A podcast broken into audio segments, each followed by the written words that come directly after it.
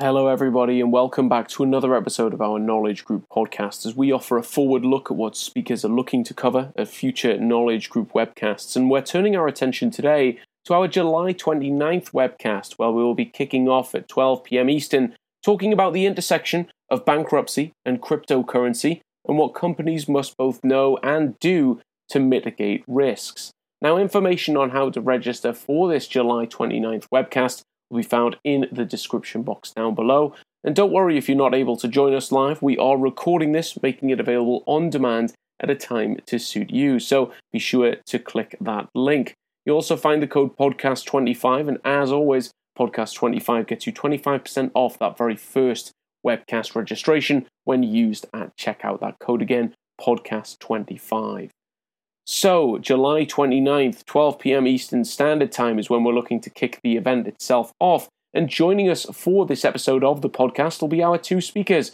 We're going to be joined by David Mawhinney, an attorney over at Bowditch and Dewey LLP, as well as James Sullivan, a partner at Windels, Marx, Lane, and Mittendorf. Now, more information about David and James will be found in the description box down below, along with everything else that I've mentioned, the full agenda, and of course, that link to sign up to listen to the event.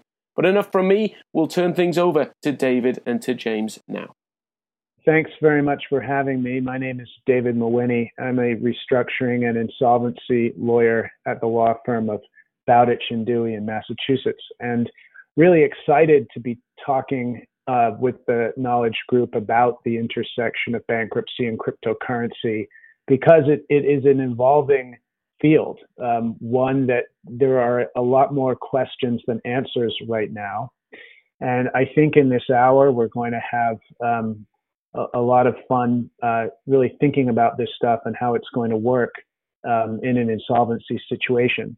We'll look at cases um, from around the world that have dealt with bankrupt exchanges uh, and also um, touch a little bit on individuals that um, will probably increasingly be filing bankruptcy with digital assets listed on their schedules.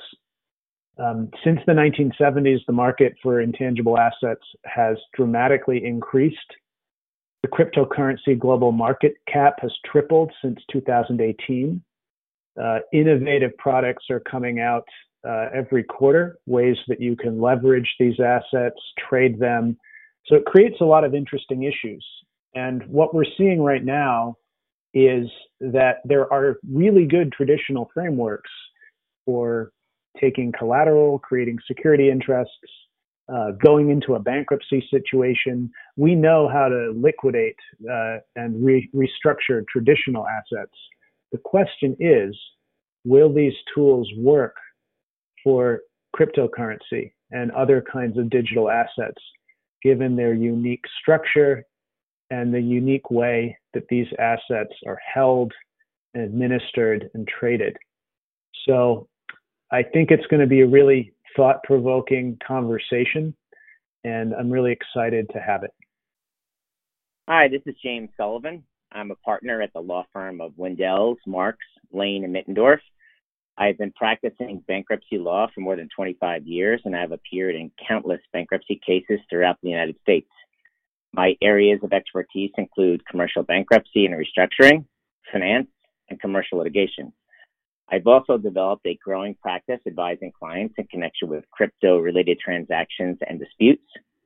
This is a growing and evolving field, and the intersection of crypto and bankruptcy is ripe with cutting edge problems that are implicated when a crypto related business files for bankruptcy, or when a dispute arises regarding an ownership or security interest in crypto assets. I've advised on and lectured on these topics not only in the United States, but internationally as well, and I look forward to discussing these topics with you on July 29th. Uh, the topics we'll be covering, uh, including those mentioned by David, are first off, what types of crypto assets are there? how are these assets treated under existing bankruptcy laws, which weren't written with crypto assets in mind? For example, are they currency, securities, commodities, or general intangibles? Or perhaps a combination of these things, or maybe uh, something new altogether. Why does it matter how they are characterized under these laws? And how will a bankruptcy court think about these issues? What are smart contracts and smart loans? How are such contracts and loans treated if one of the parties to such a contract files for bankruptcy? How does the bankruptcy court exercise jurisdiction over a debtor's interest in crypto assets when such assets are typically owned anonymously and the transfer of such assets can be difficult to trace? How will a bankruptcy court value crypto assets in a bankruptcy case when the value can be so volatile?